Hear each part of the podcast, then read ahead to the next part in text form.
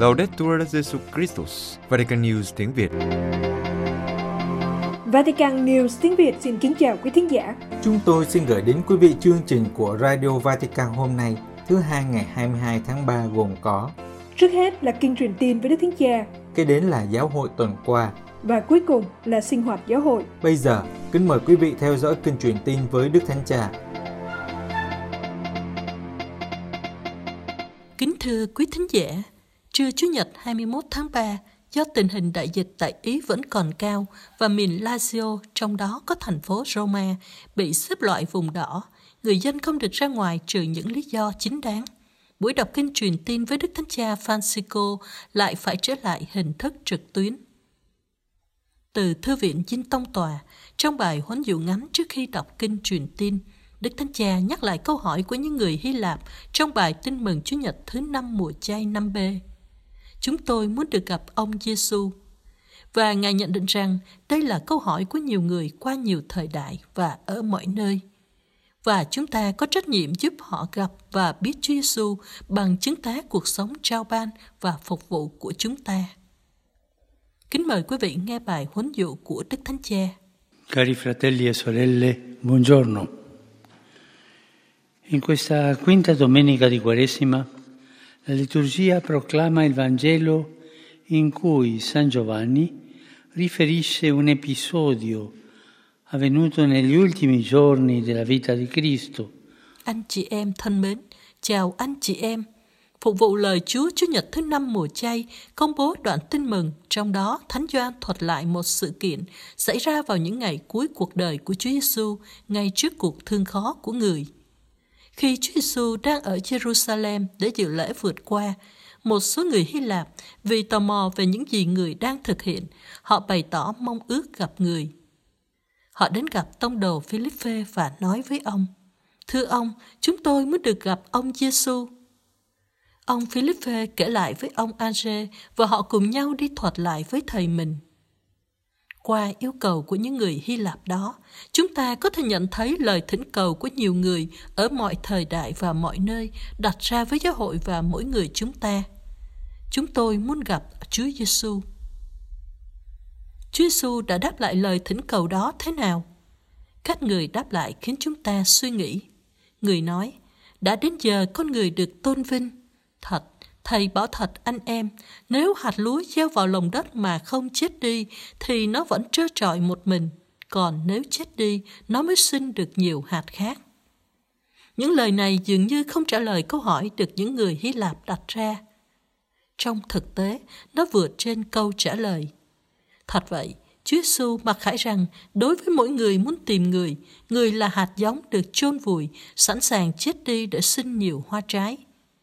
Người muốn nói, nếu các ngươi muốn biết và hiểu ta, hãy nhìn hạt lúa mì chết đi trong lòng đất, hãy nhìn cây thập giá.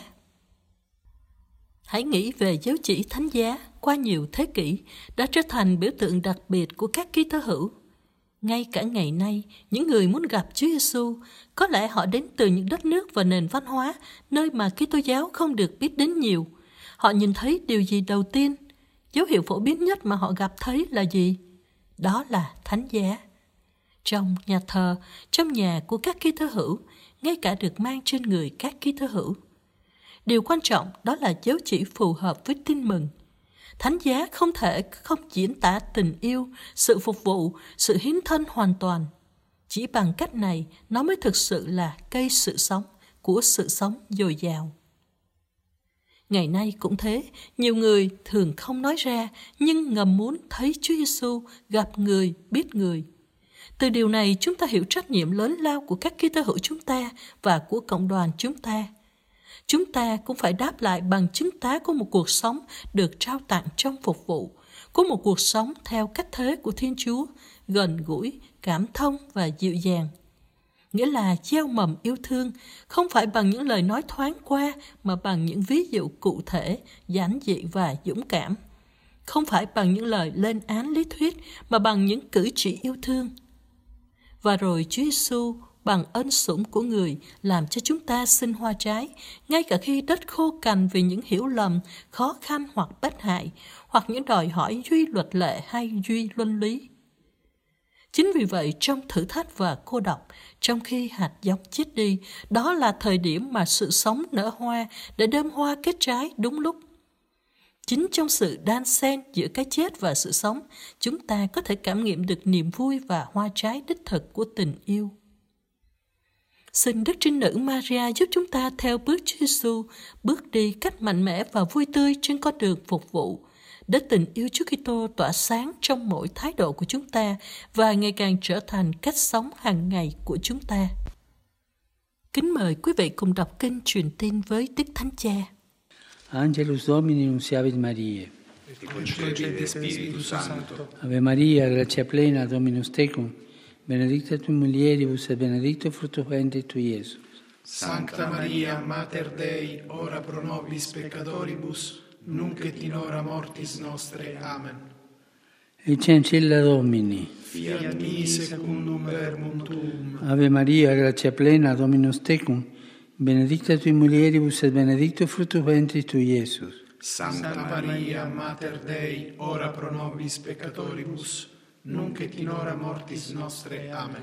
Et verbum caro factum est. Et habitavit in nobis. Ave Maria, gratia plena, Dominus tecum, benedicta tui mulieribus et benedictus fructus ventris tui, Iesus. Santa Maria, Mater Dei, ora pro nobis peccatoribus, nunc et in hora mortis nostre. Amen. Ora pro nobis, Santa Dei Genitis. Ut digni efficiamur promissionibus Christi. Benedicat vos, omnipotent Deus, Pater, et Filius, et Spiritus Sanctus. Amen. Sau khi đọc kinh truyền tin, Đức Thánh Cha nhắc rằng ngày 21 tháng 3 là ngày nước Ý tưởng nhớ và dấn thân để nhớ đến các nạn nhân vô tội của mafia. Đức Thánh Cha nói, Mafia hiện diện ở nhiều nơi trên thế giới và lợi dụng đại dịch, họ đang làm giàu bằng cách tham nhũng. Thánh Gioan Phaolô II đã tố cáo nền văn hóa sự chết của chúng và Đức Biển Đức 16 đã lên án chúng như những con đường dẫn đến sự chết. Những cấu trúc tội lỗi, cấu trúc mafia trái ngược với tin mừng của Chúa Kitô, đánh đổi đức tin bằng việc thờ ngẫu tượng. Hôm nay chúng ta tưởng nhớ tất cả các nạn nhân và tái cam kết chống lại mafia. Đức Thánh Cha cũng nhắc đến ngày Thế giới về nước vào ngày 22 tháng 3 và mời gọi suy tư về giá trị của món quà kỳ diệu và không thể thay thế của Thiên Chúa. Ngài khẳng định, đối với các tín hữu chúng ta, chỉ nước không phải là một thứ hàng hóa, nó là một biểu tượng hoàn vũ và nguồn sống và sức khỏe. Rất nhiều anh chị em thiếu nước và có nước bị ô nhiễm.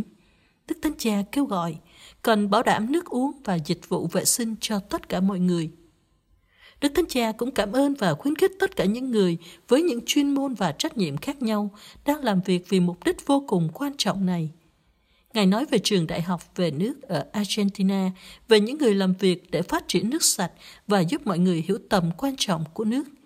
Ngài cảm ơn những người đang làm việc trong trường đại học về nước. Cuối cùng, Đức Thánh Cha chào mọi người đang kết nối qua các phương tiện truyền thông, đặc biệt Ngài nhớ đến các bệnh nhân và những người đơn độc. Ngài chúc mọi người một Chúa Nhật bình an và xin đừng quên cầu nguyện cho Ngài.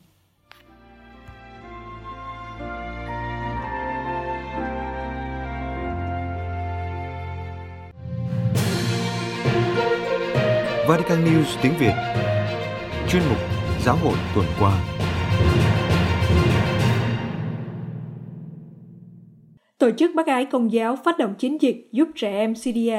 Syria vào ngày 15 tháng 3 là ngày đánh dấu 10 năm cuộc chiến tranh khốc liệt bùng nổ ở Syria. Tổ chức bác ái công giáo Caritas đã phát động chiến dịch Ngày mai nằm trong tay chúng ta để giúp đỡ trẻ em ở Syria với những nguồn lực cần thiết về y tế, nhân đạo và giáo dục. Ngân hàng Thế giới ước tính rằng nước này đã bị thiệt hại ít nhất 197 tỷ đô la về cơ sở hạ tầng trong cuộc xung đột. Chiến dịch nhằm tìm cách tăng cường cơ hội giáo dục cho trẻ em Syria sau khi đại dịch COVID-19 đẩy 50% các em ra khỏi hệ thống giáo dục. Theo Caritas quốc tế, ước tính có khoảng 2,45 triệu trẻ em Syria đã không đi học vào cuối năm 2019. Và hiện nay, cứ 3 trẻ trong nước thì có 2 em nghỉ học. Trên trang web của mình, tổ chức Caritas quốc tế nói, trẻ em Syria không biết điều gì khác ngoài chiến tranh. Việc trẻ em Syria không được tiếp cận giáo dục có nguy cơ tác động tàn phá đến tương lai của đất nước. ngành giáo dục đang rất cần các nguồn lực và các nhà tài trợ nên tài trợ cho các can thiệp được dành để giúp các gia đình thoát khỏi đói nghèo. Caritas đang tìm cách cung cấp các bữa ăn phù hợp với các chỉ số dinh dưỡng quốc tế cho trẻ em tại các trường học và tổ chức các hội thảo hướng tới trẻ em để giúp ngăn ngừa sự lây lan của COVID-19 và các bệnh khác.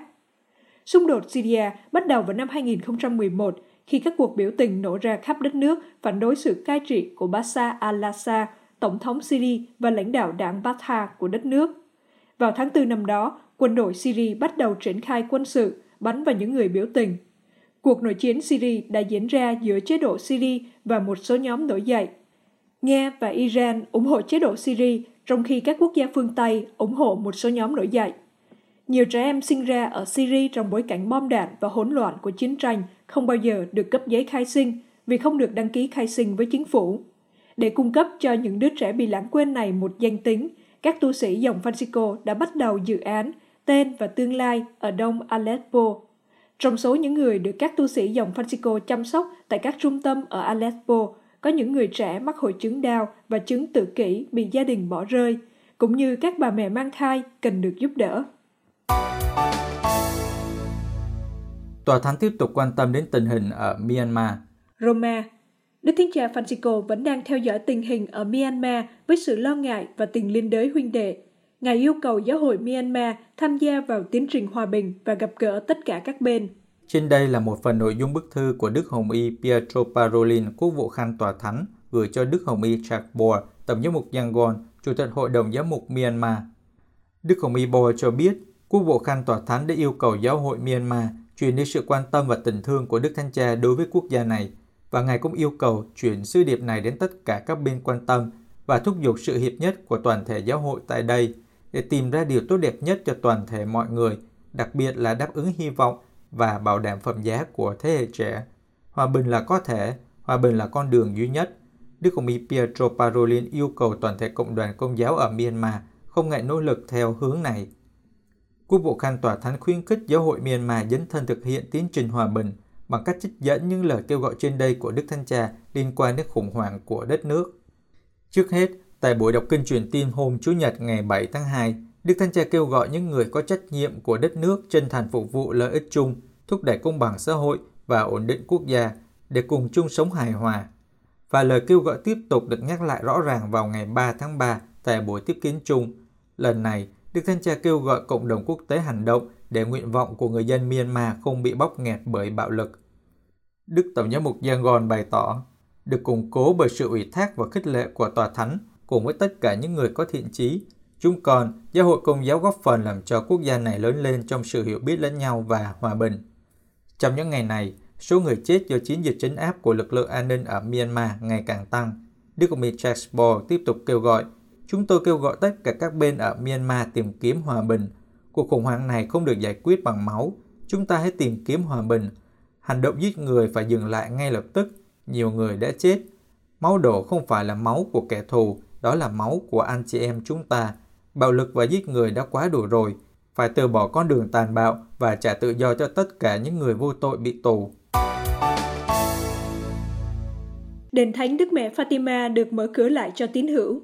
Fatima. Từ ngày 16 tháng 3, Đền Thánh Đức Mẹ Fatima ở Bồ Đào Nha được mở lại cho các tín hữu. Trong ngày này, các nạn nhân của đại dịch COVID-19 ở châu Âu được nhớ đến và được cầu nguyện trong tất cả các thánh lễ. Mỗi ngày có 6 thánh lễ được cử hành tại đền thờ Chúa Ba Ngôi và nhà nguyện nơi Đức Mẹ hiện ra.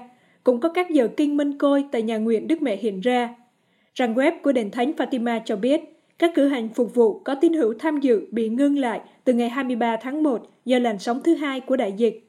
Sáng ngày 15 tháng 3 đã có một số tín hữu tham dự thánh lễ, hưởng ứng chiến dịch của các chủ tịch Hội đồng Giám mục châu Âu. Các thánh lễ vào ngày 16 tháng 3 sẽ cầu nguyện cho các nạn nhân của đại dịch ở châu Âu. Tại đền thánh Fatima, các giáo phận và các dòng tu ở Bồ Đào Nha sẽ liên kết trong một mạng lưới cầu nguyện để tưởng nhớ hơn 800.000 người ở châu Âu đã qua đời vì đại dịch.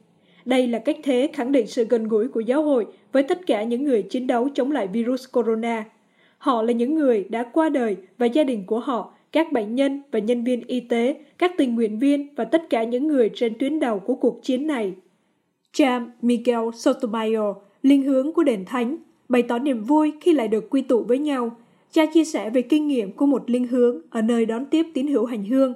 Nhưng trong đại dịch phải cử hành thánh lễ trước các hàng ghế trống. Đây là một kinh nghiệm đặc biệt đối với cha. Cha cảm tạ Chúa đã cho cơ hội cử hành lại thánh lễ có giáo dân. Truyền thông công giáo và hoạt động thông tin đúng về vaccine Roma trong những ngày này, một hiệp hội gồm các phương tiện truyền thông công giáo và các chuyên gia về lĩnh vực vaccine đang hình thành và sẽ bắt đầu hoạt động sau lễ phục sinh. Mục đích của hiệp hội là nhằm đảm bảo một thông tin chất lượng theo cả quan điểm khoa học và đạo đức về vaccine và quy trình sản xuất vaccine. Hiệp hội quốc tế sắp ra đời gồm 8 phương tiện truyền thông công giáo và các thông tấn và các nhà khoa học nổi tiếng thế giới. Hiệp hội sẽ giúp làm sáng tỏ các tin tức sai và gây nhầm lẫn về vaccine COVID-19 các giám khảo của Quỹ chống thông tin sai lệch về vaccine COVID-19 do Google News Initiative đề xuất đã chọn dự án này trong số 309 đề xuất đến từ 74 quốc gia. Đức Thanh Cha, Tòa Thánh và các hội đồng giáo mục trên khắp thế giới đã từng tuyên bố về bổn phận luân lý tiêm vaccine nhằm tôn trọng không chỉ cuộc sống của chính mình mà còn của người khác.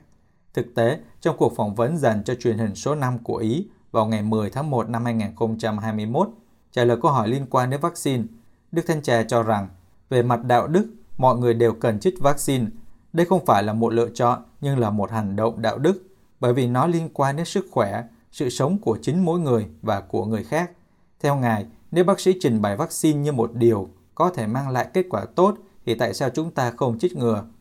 Thực tế hiện nay, do tiếp nhận các thông tin sai lệch trong cộng đoàn công giáo thế giới và nhiều nơi khác, đã nảy sinh nhiều vấn đề khoa học và đạo đức liên quan đến vaccine và quá trình sản xuất vaccine. Vì vậy, mọi người cần được các nhà khoa học, các nhà đạo đức sinh học và thần học giải thích rõ ràng về lĩnh vực này. Hiệp hội do mạng lưới công giáo thế giới Aletia đứng đầu sẽ bắt đầu hoạt động sau lễ phục sinh. Dự án được mở cho tất cả các phương tiện truyền thông công giáo có thể đăng ký để trở thành một phần của dự án trước ngày 31 tháng 3 năm 2021. Giáo hội Bolivia kêu gọi chính phủ ngừng trả thù và đàn áp chính trị. La Paz, Đức cha Sergio Guarbetti, Tổng giám mục Santa Cruz, Bolivia, lấy làm tiếc về tình hình bất ổn của đất nước, đồng thời yêu cầu chính phủ hành động theo sự thật, không trả thù và đàn áp chính trị. Đức cha Sergio Guarbetti đã lên tiếng trong thánh lễ Chúa Nhật ngày 14 tháng 3 rằng chính phủ gắn ghép dân chúng và những người đại diện họ, những người đã bảo vệ lá phiếu của công dân và nền dân chủ, là những người chủ mưu cuộc đảo chính trong khi chính tác giả của vụ gian lận này là được xem như nạn nhân. Nền dân chủ đòi hỏi sự tôn trọng nhân quyền. Ngài cũng kêu gọi chính quyền tăng cường các thể chế dân chủ và tôn trọng phẩm giá và quyền của mỗi người, gìn giữ sức khỏe và cuộc sống của công dân và xây dựng một quốc gia hòa giải, thống nhất và hòa bình dựa trên công lý và công ích. Trong những ngày gần đây, các sự kiện quan trọng đã diễn ra ở Bolivia. Bà Jenny Anes cựu tổng thống lâm thời Bolivia đã bị bắt vào đêm thứ Sáu ngày 12 tháng 3. Lệnh bắt giữ do văn phòng công tố Bolivia đưa ra chống lại bà và một số bộ trưởng vì tội nổi loạn và khủng bố. Cáo buộc liên quan đến một cuộc đảo chính chống lại cựu tổng thống Evo Morales. Vài phút sau khi tuyên bố bị bắt, cựu tổng thống lâm thời đã viết trên tài khoản Twitter rằng Trước Bolivia và thế giới, với một hành động ngược đãi và đàn áp chính trị, chính phủ đảng phong kiến tiến lên chủ nghĩa xã hội đã ra lệnh bắt giữ tôi, Chính phủ cáo buộc tôi đã tham gia vào một cuộc đảo chính chưa từng diễn ra. Tôi cầu nguyện cho Bolivia và cho tất cả người dân Bolivia. Trước tình trạng hỗn loạn này, Hội đồng Giám mục Bolivia kêu gọi chính phủ ngừng kiểm soát toàn bộ quyền lực, trả thù và đàn áp. Đức cha Chantelas, Chủ tịch Hội đồng Giám mục, yêu cầu trả tự do ngay lập tức cho những người bị giam giữ, tôn trọng thủ tục tố tụng, vì đây là một phần của các quyền cơ bản, được quốc tế công nhận. Ngài nói, Trước cuộc đàn áp chính trị ngày càng gia tăng, chúng tôi không thể im lặng. Những thời khắc lịch sử đáng buồn này không tạo ra niềm tin, hòa bình và hòa giải giữa người dân Bolivia. Tổ chức trợ giúp các giáo hội đau khổ hỗ trợ phụ nữ Pakistan Roma Tổ chức trợ giúp các giáo hội đau khổ và Ủy ban Công lý và Hòa bình Công giáo Pakistan đã khởi động một loạt dự án như một phần của chiến dịch bảo vệ trẻ vị thành niên và thiếu nữ thuộc các tôn giáo thiểu số, đặc biệt là các Kitô hữu. Sáng kiến nhằm cung cấp hỗ trợ pháp lý cho các nạn nhân, thảo luận với các nhà lãnh đạo thể chế chính trị ở các cấp khác nhau và nâng cao nhận thức của cộng đồng. Trong một cuộc phỏng vấn với tổ chức trợ giúp các giáo hội đau khổ, cha Emmanuel Joseph, giám đốc của Ủy ban Công lý và Hòa bình Công giáo Pakistan giải thích, Tại Ủy ban, chúng tôi đang thu thập tài liệu và theo dõi các trường hợp bắt cóc, kết hôn và cưỡng bức cải đạo đã xảy ra đối với các bé gái thuộc các giáo hội Kitô và đạo Hindu. Ủy ban tin rằng để bắt đầu và có sự thay đổi hữu hiệu, cần phải có sự dấn thân ở cấp quốc gia và quốc tế để nhà nước thực hiện những hành động phù hợp và đúng pháp luật về vấn đề này. Pakistan không có luật pháp thích đáng và các biện pháp an ninh bảo vệ trẻ vị thành niên và phụ nữ thuộc các nhóm tôn giáo thiểu số. Ngoài ra, các luật như luật cấm tảo hôn có hiệu lực ở Sindh từ năm 2014 đã ngăn chặn các cuộc hôn nhân của các thiếu nữ bị bắt cóc, đã không ngăn được việc tòa án ủng hộ những kẻ bắt cóc, như đã xảy ra trong trường hợp của Huma Yunus, bị bắt cóc khi cô mới 14 tuổi. Các thẩm phán đã quyết định dựa trên phán quyết của tòa tối cao về các cuộc hôn nhân giữa những người Hồi giáo, phán quyết rằng cuộc hôn nhân này là hợp lệ. Theo phong trào liên đới và hòa bình của Pakistan, hàng năm có khoảng 1.000 trẻ nữ và thiếu nữ thuộc các giáo hội Kitô và đạo Hindu ở độ tuổi từ 12 đến 25 bị bắt cóc. Nhưng thực tế, do không có khiếu nại và vụ việc thường liên quan đến lực lượng cảnh sát, nên con số các vụ bắt cóc có thể cao hơn. Ông Alessandro Monteduro, giám đốc tổ chức trợ giúp các giáo hội đau khổ ở Ý, cho biết, trong thời gian qua, đặc biệt từ vụ bắt cóc Huma Yunus, tổ chức trợ giúp các giáo hội đau khổ đã theo dõi tình hình tại Pakistan để tìm cách hỗ trợ pháp lý cho các nạn nhân. Ông nói, để hoạt động được hiệu quả hơn, chúng tôi đã quyết định hợp tác với Ủy ban Công lý và Hòa bình Công giáo ở Pakistan, hy vọng rằng thảm kịch này sẽ được quốc tế nhận biết và các nạn nhân được bảo vệ đầy đủ.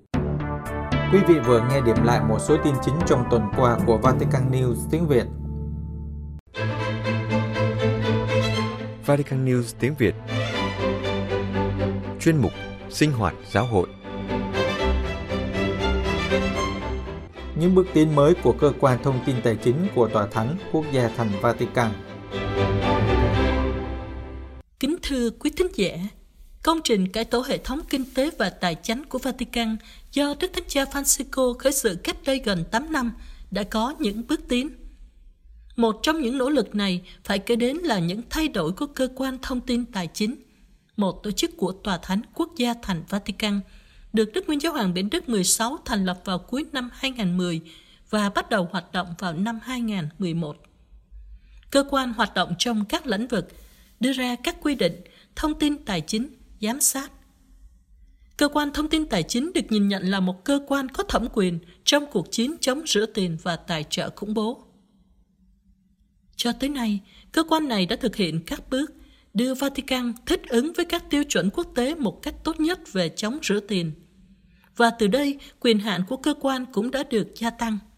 Chính ông Camelo Barbagallo, chủ tịch cơ quan, đã giải thích với Vatican News trong một cuộc phỏng vấn rằng trong một giai đoạn như chúng ta đang trải qua, quan tâm về đạo đức phải được duy trì ở mức tối đa và đây chính là hướng đi rõ ràng cho hành động của Tòa Thánh. Và đây là lý do tại sao chúng tôi đã củng cố quyền bính. Trong cuộc phỏng vấn, Chủ tịch Cơ quan Thông tin Tài chính cũng đã mô tả những cải tổ trong các tổ chức tài chính của Vatican và lịch sử gần đây đưa đến việc thành lập các tổ chức này. Vatican News tiếng Việt xin gửi đến quý vị bài phỏng vấn.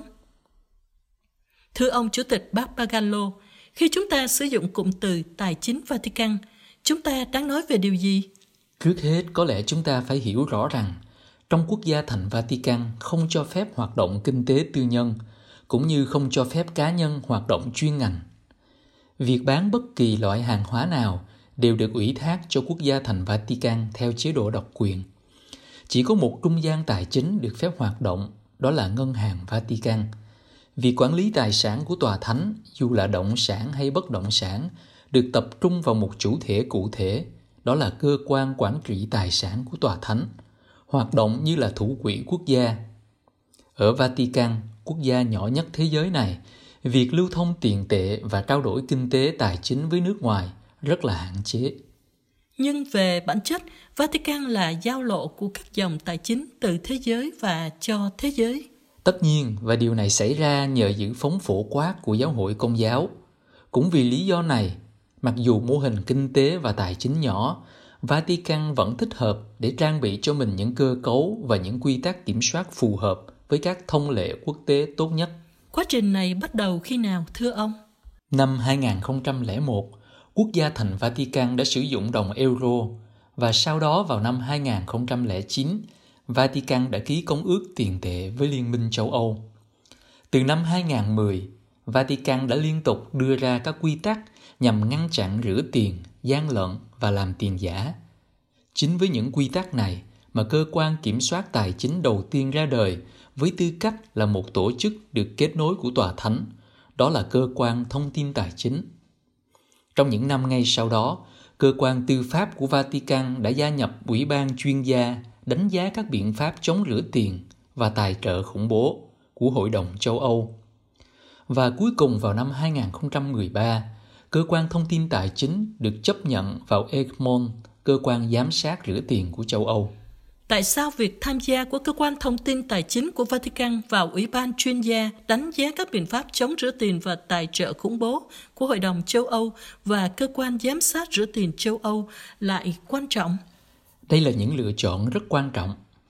Bởi vì Ủy ban chuyên gia đánh giá các biện pháp chống rửa tiền và tài trợ khủng bố của Hội đồng châu Âu hoạt động dưới hình thức ủy ban của hơn 30 quốc gia và theo một nghĩa nào đó, nó chứng nhận tuân thủ các tiêu chuẩn quốc tế của lực lượng đặc nhiệm tài chính quốc tế, lực lượng quốc tế quan trọng nhất về chống rửa tiền và tài trợ khủng bố.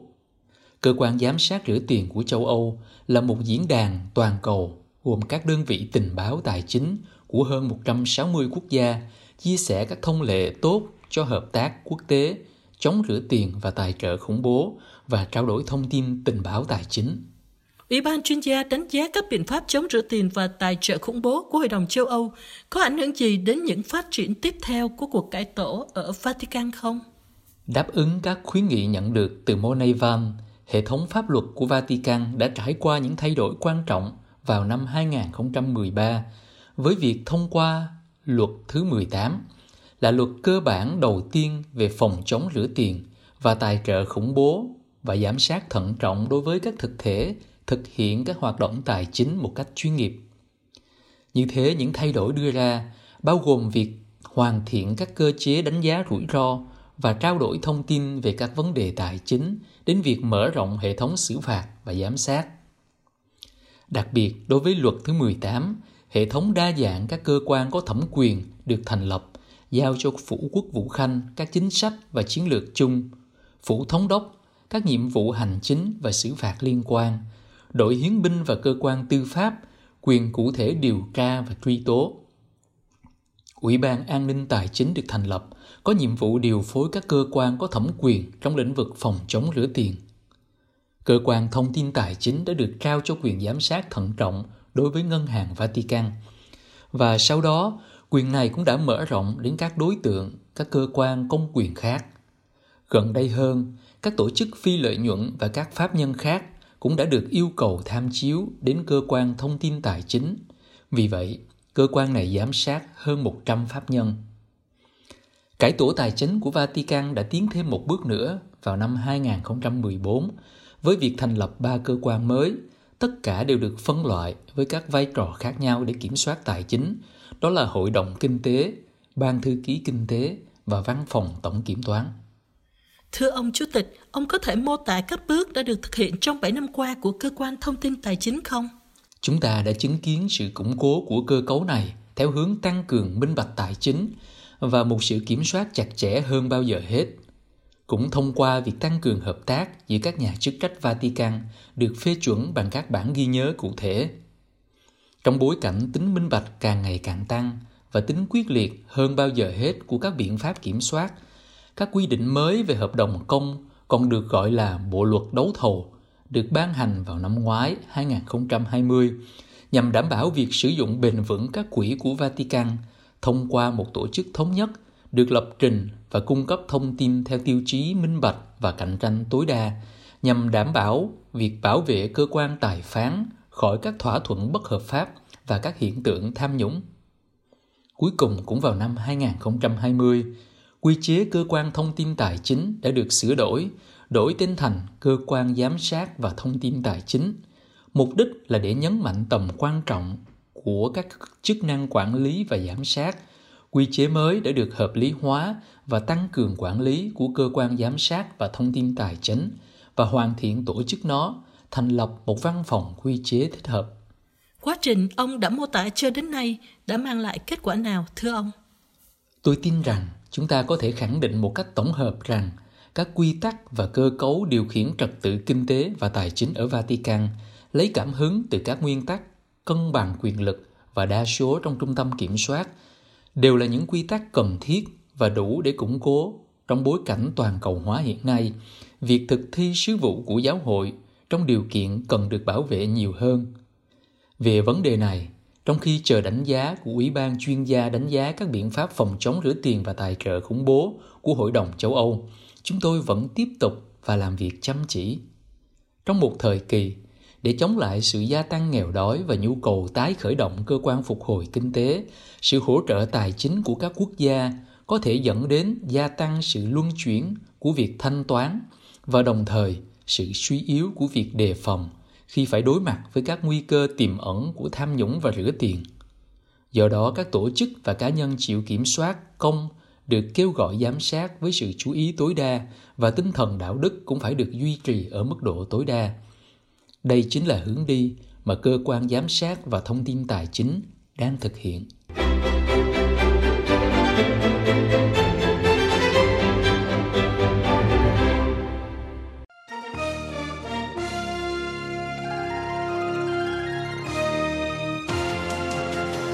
Cảm ơn quý vị đã chú ý lắng nghe chương trình Radio Vatican của Vatican News tiếng Việt. Xin Thiên Chúa chúc lành cho quý vị và toàn gia quyến. Laudetur Jesu Christus, ngợi khen Chúa Giêsu Kitô.